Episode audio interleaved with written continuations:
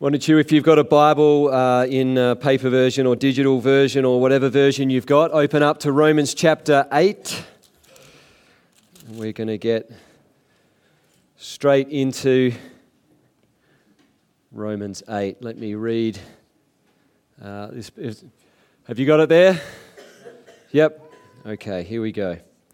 We're going to read through verse 1 to 17, and, uh, and then I'll, I'll start preaching on it. Here we go. Therefore, there is now no condemnation for those who are in Christ Jesus. Because through Christ Jesus, the law of the Spirit of life set me free from the law of sin and death. For what the law was powerless to do, in that it was weakened by the sinful nature, God did by sending his own Son in the likeness of sinful man to be a sin offering and so he condemns sin in sinful man, in order that the righteous requirements of the law might be fully met in us, who do not live according to the sinful nature, but according to the Spirit. Those who live according to the sinful nature have their mind set on what uh, that nature desires, but those who live according, in accordance with the Spirit have their minds set on what the Spirit desires. The mind of the sinful man is death, but the mind controlled by the Spirit is life and peace. The sinful mind is hostile to God. It does not submit to God's law, nor can it do so. Those controlled by the sinful nature cannot please God. You, however, are not controlled by the sinful nature, but by the Spirit, if the Spirit of God lives in you. And if anyone does not have the Spirit of Christ, he does not belong to Christ. But if Christ is in you, your body is dead because of sin, yet your spirit is alive because of righteousness. And if the spirit of him who raised Jesus from the dead is living in you, he who raised Christ from the dead will also give you give life to your mortal bodies through his spirit who lives in you. Therefore, brothers, we have an obligation, but it's not to the sinful nature to live according to it. For if you live according to the sinful nature, you will die. But if you live by the Spirit, you put to death the misdeeds of the body, and you'll live. Because those who are led by the Spirit of God are sons of God or children of God. For you did not receive a spirit that makes you a slave again to fear, but you received the spirit of sonship. And by him we cry, Abba, Father. The Spirit Himself testifies with our spirit that we are God's children. Now, if we are children, then we are heirs, heirs of God and co heirs with Christ, if indeed we share in His sufferings, in order that we may also share in His glory. Romans chapter 8 is considered by many to be the greatest chapter in the greatest letter, in the greatest book ever written. Sermon that I get to preach on this morning. And uh, what a thing that I get to stand here and share that with you. And I think I should pray so that I can somehow try to do justice to such a great work because I'm not sure that I'm the greatest preacher ever to preach the greatest chapter in the greatest book, but we'll just give it a crack. Heavenly Father, we just want to pray that you would speak through your word this morning and that you would bring to light the significance of these incredible words penned so long ago, yet still today a living word, and still today your word, and still today a word that you speak through by your Spirit. So come and speak to us through your living word, by your Spirit, and just impact on us the fullness of your gospel through this scripture. We pray in Jesus' name. Amen. I would suggest that chapter or verse 1 of chapter 8 is possibly the greatest verse in the greatest chapter, in the greatest letter, in the greatest book ever written. Who loves Romans chapter 8? Who thought to themselves when Romans chapter 8 came along, I love Romans chapter 8? Yeah, yeah, someone said to me, in fact, Andy Wishart said to me, I love Romans chapter 8. He said, This used to be my favorite chapter. I don't know what else took its place, but it was, uh, it was up there. And uh, I got to say that if I could just stand here this morning and just say to you over and over again, 20, 30 times, therefore, there is now no condemnation for those who are in Christ Jesus. If I just repeated that over and over and then said amen, I feel like a good word would have been spoken this morning. There is no condemnation for those who are in Christ Jesus. Why don't you do something we don't turn to do very often? Turn to the person next to you and say to them, No condemnation. No condemnation. And then you can respond to that person and say, Not one bit.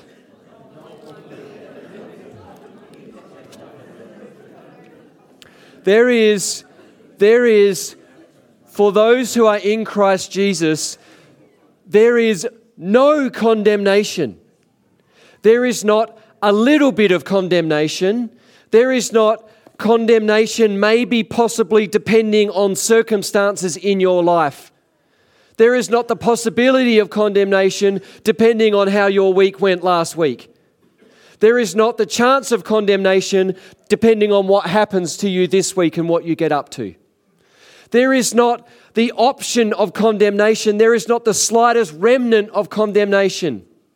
There is no clause, there is no fine print to this verse. It is not a case of there is no, you know, you get insurance policy and it says your house is insured, but then you read the fine print, uh, except in these circumstances, which is pretty much anything actually happening to your house. You know, there is no condemnation for those who are in Christ Jesus, because through Christ Jesus, the law of the Spirit has set you free from the law of sin and death. Full stop. Amen. End of sermon. That's it. Well, it's not the end of the sermon, but I probably shouldn't have said that bit because there is more. And I just want to preach for a while on really those two words no condemnation. Uh, this verse is, is so important because actually the therefore is, is not just a reference to the previous few verses or the previous chapter, but almost really the whole of chapter 1 through the end of chapter 7, the whole of everything that Paul has presented in this incredible letter, the, the book of Romans. It is all really captured and summarized in that one verse. There is no condemnation for those who are in Christ Jesus. And I must say that I had to ask myself, no, I didn't ask myself, I asked God uh, this week, I said, God, why am I preaching this on a long weekend? Because I know that there's like, you know, there's people here, there, and everywhere on the long weekend. And so, uh, to be quite serious with you, I, I, more people hear the messages that we preach here on pod, podcast than they do in the room. Do you know that? A lot more hear them on podcast. So I prayed this week for the people who are hearing this message right now, and, and I'm going to talk to those people, that you're, you're walking the dog right now. For the people in the room, this is weird. Uh, or, or you're, you're going to work right now, you're driving in your car, or you're on the bus, or you're going jogging, and you're hearing this message. And I have prayed for you who hear this message that this message of no condemnation would reach you because it is such a powerful message and so important. And I've also prayed for you who have actually bothered to come this morning and actually hear it in the room. And for those who are hearing on podcast, what you miss out on in not being here is worship and community and the people of God being together. And that is something that is invaluable. So you have to come next week. um, so I prayed, no condemnation, no sweeter words, no more freeing words, no more liberating words than to hear that we are, are not condemned. There is no condemnation for those who are in Christ Jesus. You know, so many people struggle to take hold of that.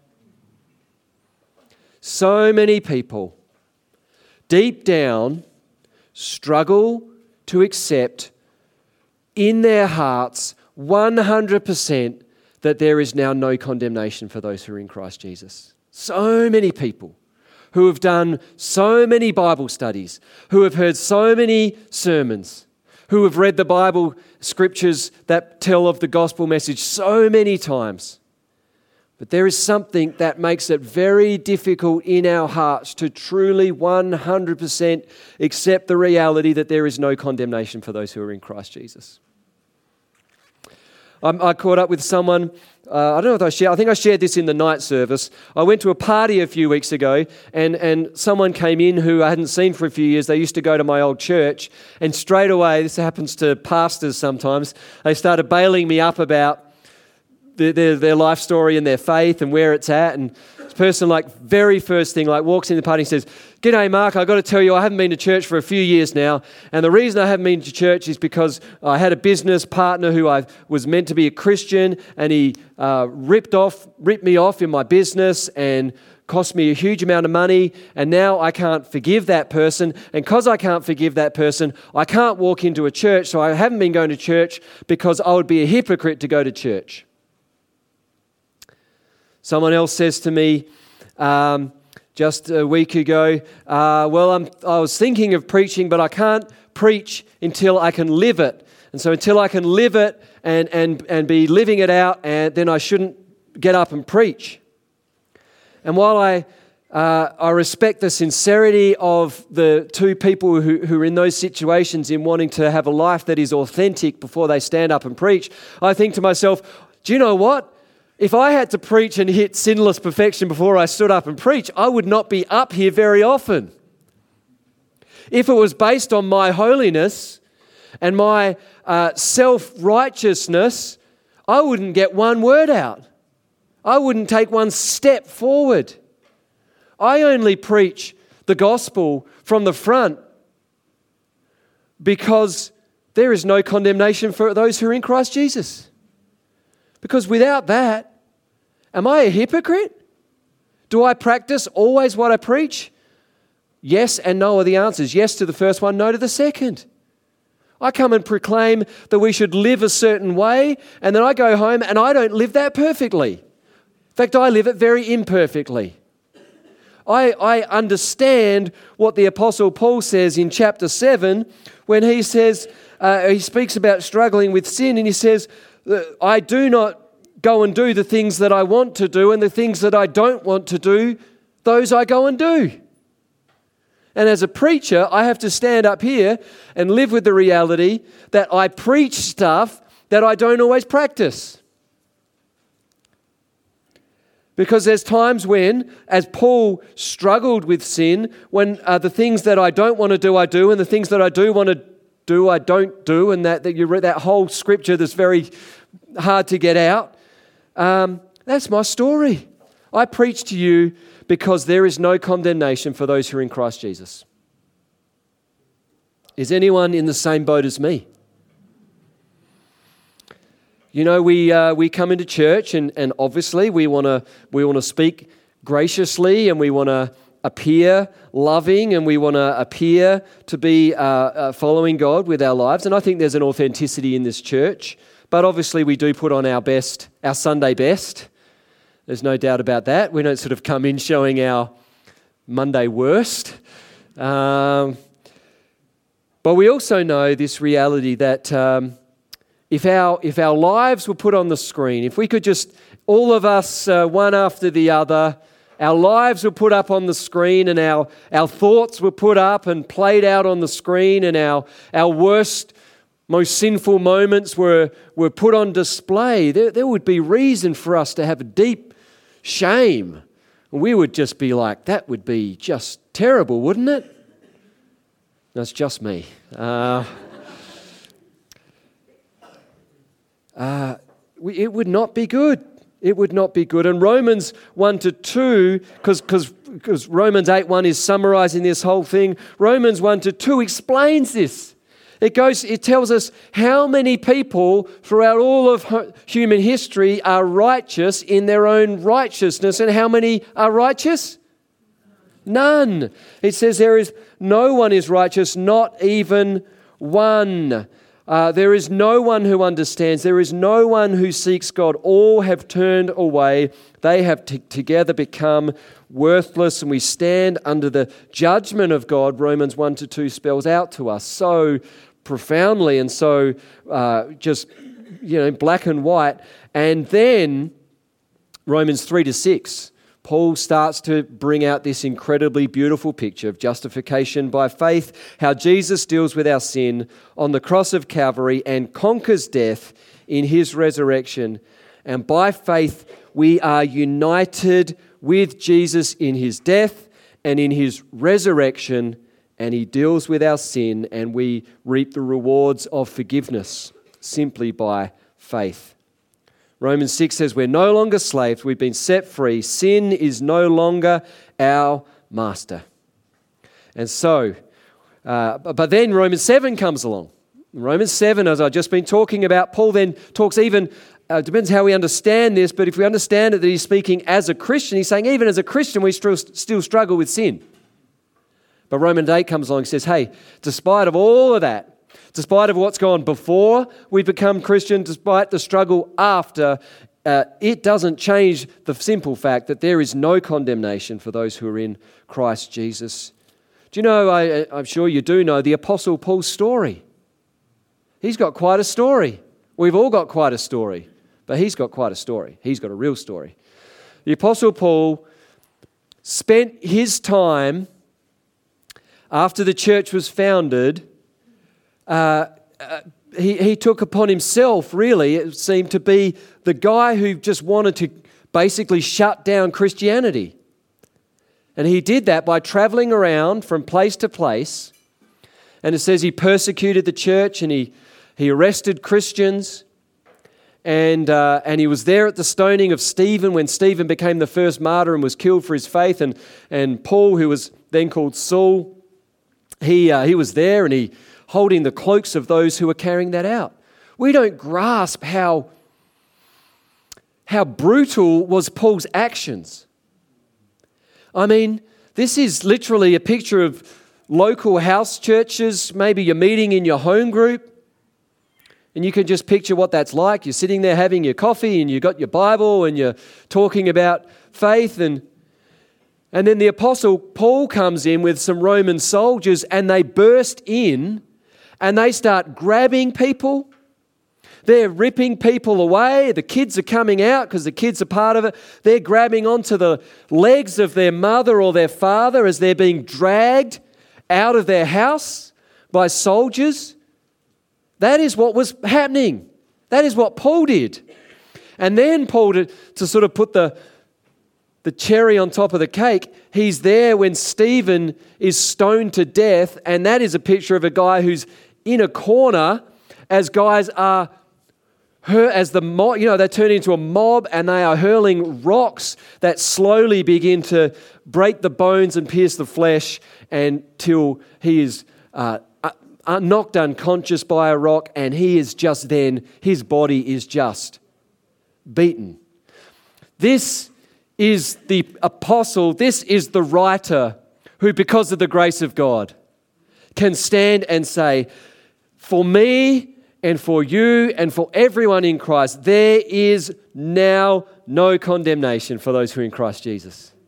If the Apostle Paul can say it, you can say it. Because it's not about you, it's about what Jesus has done in you. And in the future, we know that we, along with all people, will stand before the judgment of God. We will stand and we will be judged, not according to uh, thankfully our sin, but, but the, the, Jesus, the, the blood of Jesus will cover for us. And the words will be stated out there is no condemnation now for those who are in Christ Jesus. We struggle to hear that. Some of us in our childhood have grown up with words of condemnation spoken over us. You've had words of condemnation spoken over you. You are you are hopeless. You are bad. You are, you know, you, you, you're going to be just, you're going to grow up to be just like your father or just like your mother. Some of us have words of condemnation spoken over us that seem to influence, and, and it's just very hard for us to break free of those words. And some of us find it hard to accept Romans 8, verse 1, because, uh, because of the accusations of Satan. Because we've got a, an accuser. There is an accuser out there and a deceiver. And he wants to put in the he wants to put the needle in. Oh, you think you think there's no condemnation for you. Well, come on, what about this? What about that? And Satan will want us not to be able to live in the freedom and the joy of this verse. He want to say that's not you, you, that's not you know that's you everyone else, but you're different. You're different. You know, you know the stuff. He wanted, who wanted to take us away from the gospel and bring it back to being about whether we've been obedient or not. And the other thing was, I think another reason people struggle to accept this is because there's actually quite a lot of Christians in churches who actually just don't know the gospel. They just don't really know the gospel. And so we are given this verse, and I have just hopefully preached on this enough now that you've captured it. that there is, therefore, now no condemnation for those who are in Christ Jesus, because through Christ Jesus, the law of the Spirit of life set me free, set you free from the law of sin and death. And this should be the basis of joy in the Christian life. This should be the foundation of freedom in the Christian life. This should be the cornerstone of our confidence. Amen? Amen. Last night I, last night I, uh, you know, I was at the football as I am when the Crows are playing, and it's amazing what victory, it's amazing what victory, what impact victory has on people. You know, victory has grown men uh, like me jumping out of our seats. Yeah, uh, you know, I, I get a bit of this going on. Um, small children as well cheering. I was, little Micaiah was at the footy, he was going off. Um, you know, it makes you do crazy things. Eddie, Eddie, all this kind of stuff. Grown men behaving bizarrely because of victory. Because of victory. You know, no condemnation. This should make us just live in the freedom of Jesus without a worry about what anyone else would think about how we, how we live out the victory of Jesus in our life. Um, there is no condemnation for those who are in Christ Jesus. The woman who came to Jesus and she starts, she's, she's weeping and she's, she's, she's sort of got her hair and she's wiping Jesus' feet with her hair as, as her tears wet Jesus' feet. And the, the apostle, uh, not the apostle, the Pharisees there, he's like, Jesus, what are you doing? You know, what are you? This woman's a sinner and, and you should know this. And Jesus says, you know, whoever has been forgiven little loves little. Whoever has been forgiven little loves little. But those who have been forgiven much, they love much. We have all been forgiven much. And, uh, and there is no condemnation for those who are in Christ Jesus. All right, that's the end of verse 1. I've only got 16 verses to go. People aren't finding that funny. Um, everyone's like, but it's a long weekend, hey? We got tomorrow off. We can just preach right through. Um, all right, um, let me, let's go. Let's go. What, is, what does the rest say? We're going to go through this rather quickly. Um, uh, I've got to find this. Romans, uh, there's a second part, which is the remainder of this whole passage, uh, which is, uh, as uh, we spoke about it, as Kath mentioned, is, is all about the Spirit. It's all about the Spirit. Most of this chapter is about the Spirit. So here's the interesting thing. Uh, in the first seven chapters of Romans, the Spirit is mentioned twice. Twice. In the first seven chapters, the Holy Spirit appears twice. In the first 17 verses of chapter 8, the Holy Spirit appears 15 times. Which is interesting. The thing I want to say about this is that Romans uh, chapter 1 to 7, you could read that and it would appear that the, the, the, the book of Romans, that the, the gospel is about the Father and the Son. The gospel is about the, the, the Father and it's about the work of Jesus. And Paul in Romans 8 brings into play the reality that the gospel is also about the Spirit. The Holy Spirit is essential to the gospel because the Holy Spirit is at work in us, drawing us and convicting us of sin and drawing us to Jesus. The Holy Spirit begins to be at work in us, leading us to know Jesus. The Holy Spirit's at work in our salvation. And then after we have been saved, it's the Holy Spirit that makes real to us the reality of Jesus and brings a transformation in our life. So the gospel is not just about the Father and the Son, the gospel is about the Spirit. And so uh, in Romans 1 to 7, you would think that the cross, the, the message of the, it's a message of the cross. The story of the cross is the story of the gospel. But actually, Romans 8 brings into reality that the story of Pentecost is also the story of the gospel. How many of you know it was on Pentecost when the first, uh, you know, the gospel was preached and the church began because thousands of people came to know Jesus? It was when the Spirit moved that the gospel message became real in people's hearts. And so I was thinking at the start of the week, why am I preaching this message on a long weekend? Uh, you know, blah, blah, blah, blah. There'll be lots of people away, and, you know, it's such a powerful message. And then I thought to myself, I'm preaching about life in the Spirit. And I thought to myself, wow, you know, I wonder when Pentecost is. I thought, because I'm a Baptist, I don't know about Pentecost. We don't follow the church calendar. So I thought, oh, gee, it must be around, must be, maybe Pentecost is a week or two ago and we've missed it. So I looked it up. When is Pentecost? Today. And so I'm complaining that God's given me this passage on life in the Spirit on June the 9th, and it happens to be that I'm preaching about the life in the Spirit and the Spirit coming in on the day when we remember that the Spirit fell at Pentecost oh, maybe God's, God's got it in hand after all. awesome. The Holy Spirit is, is so central to the gospel. The gospel is profoundly Trinitarian. The gospel is the work of the Father and the Son and the Spirit, and the Father, the Son, and the Spirit, the, the, the, God in three persons, one God, three persons, is at work. It is the Spirit and the Father and the Son that has led you to know the gospel, to trust in Jesus, and now it is the Spirit and it is the Father and the Son working in your life to transform you and to change you in response to the gospel. The gospel is Trinitarian. And um, I've realized that um, there's probably way too much that I've spent on verse 1, but that's okay. I'm just going to bring this passage.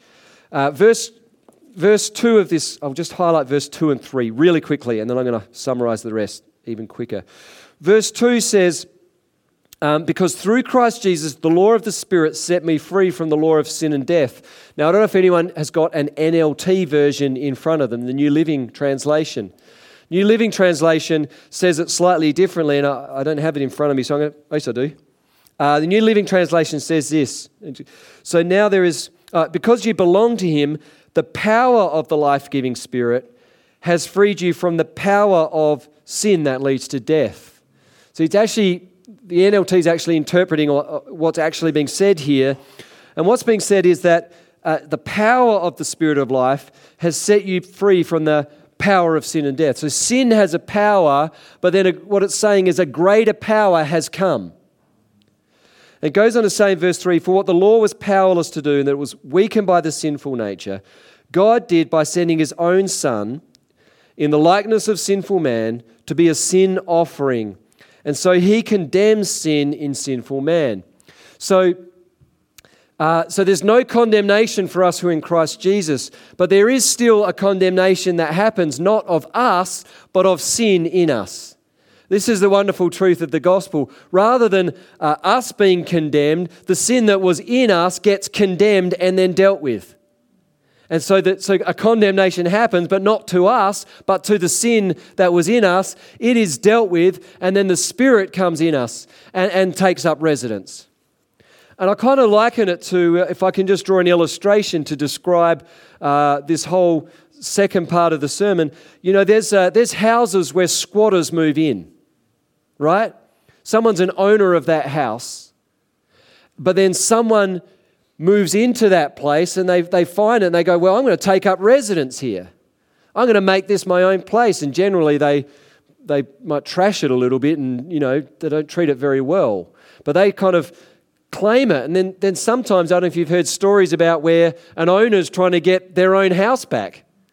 And squatters are refusing to leave. Or maybe someone's being a renter and then they stop paying rent. And then they, there's this crazy dilemma where it's actually very hard to get someone out of a house that they've sort of taken ownership of. You heard stories about that? Yeah, it, it happens. It's a weird thing. And so, what this passage is sort of saying is that, uh, you know, we were, we were created, uh, you know, in God's image. Originally, the design was that we would be, uh, you know, children of God. We would be in relationship with God. But uh, we were born under Adam, under sin. And so, actually, uh, sin took residence in our life, from, in fact, from the very start because we were born under, under Adam, and part of our DNA, our spiritual DNA, was uh, propensity and, and, and sinful nature. So we're, we're sort of got this sin occupying the house, but it doesn't really belong there because we're actually God's creation. But sin takes residence. And the message of the gospel is that this power of sin gets done away with, and a new power, a greater power, the Spirit, comes and cleanses out the house, and the Spirit comes and fills us. Of course, if you, if you know what I'm, where I'm coming from, this isn't my story. This is uh, the analogy that we're given in the scripture. Our body is the temple of God, and the Holy Spirit comes and takes up residence. And it's a, it's a link back to an Old Testament story about when the temple was dedicated to God and they built the temple in Jerusalem and they had this dedication time. And then what happened is the presence of God then came and was like, whoop.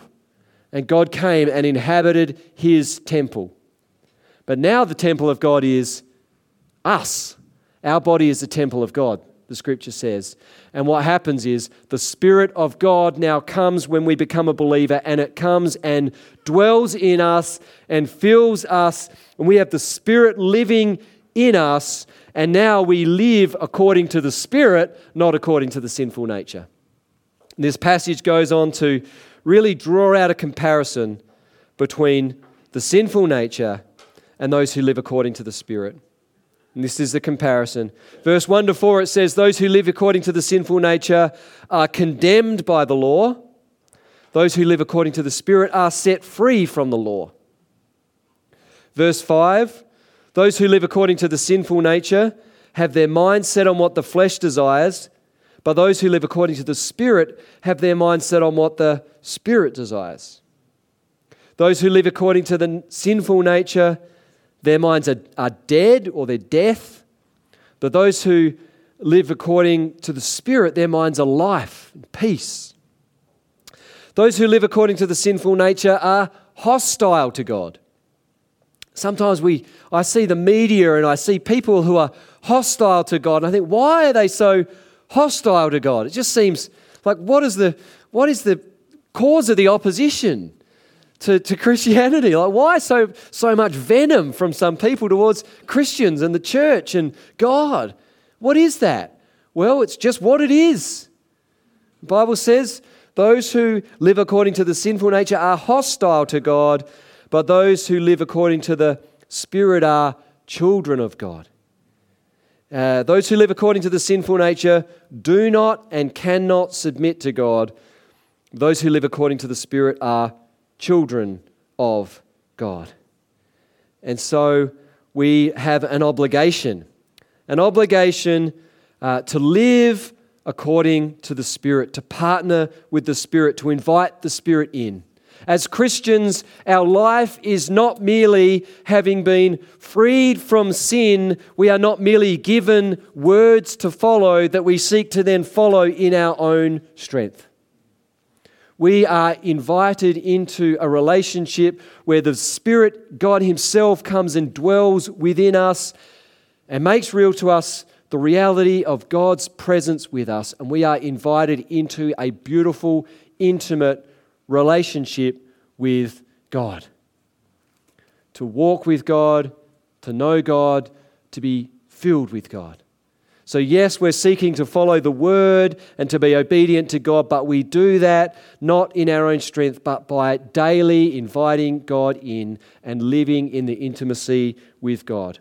An intimacy that's so wonderful that Paul concludes this passage by saying this For you did not receive a spirit that makes you a slave again to fear, but you received the spirit of sonship, and by him we cry, What? Abba, Father. Abba, Father, which, as you may well know, is the most affectionate, simple term that a child would use to show their trusting love of their Father um, in Jesus' day. It's, it's a terminology of, uh, you know, um, it's, it's, the, it's the term dad rather than father. You know, I don't address my dad, say, hello, father. How are you, father? I, I say, actually, my daughter says that all the time. She says, she says, good morning, father. And I say, good morning, daughter. Uh, that's how we relate to each other. No, there's an affection in that, though. It's, anyway, totally misses the analogy. Um, um, she literally writes birthday cards. Love your daughter. Love Zoe, brackets, your daughter. Um, but there's, a, there's that intimacy. The intimacy in Jesus' time is the term Abba, Abba, Father. God has put His Spirit in our hearts. Our faith, religion is about trying to follow laws. Religion is about trying to follow laws. Christianity is about the Spirit indwelling, the Spirit coming. And the Spirit brings us the reality of God's presence with us, the reality that we are children of God, the reality that we have a loving Father. You hear that, and if you've been in the church, you might have come to just assume that that is so normal and ordinary and plain and regular. To me, let me tell you, uh, if I might say this, to a Muslim who hears that there is a loving Father, that God is a loving Father. That is, that is a message they have not heard. To, to someone who, who views religion as following rules, and then they hear that, that there is a message about a loving Father and about God's presence indwelling and about God coming and, and, and an intimacy of relationship.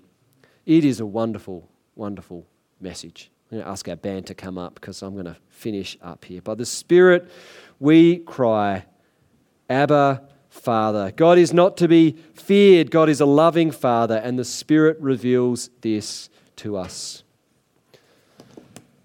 So, let me finish by reminding you, and I hope you've got this, I really hope you've got this. Therefore, there is now, what is there? No condemnation. How much condemnation? None. Not a bit. Not a skerrick. It doesn't matter what happens this week. It doesn't matter what happened last week. There is no condemnation for those who are in Christ Jesus. The sinful nature has been removed from your house and the Spirit has come to indwell, and now a whole new relationship has been made real to you. God is your Abba Father. I don't know. I hope I've captured it in some form because it's a great chapter. Let's pray together. You've been listening to a sermon from Hills Baptist Church. To find out more or to hear other great content, find us at hillsbaptist.com or on your podcast app.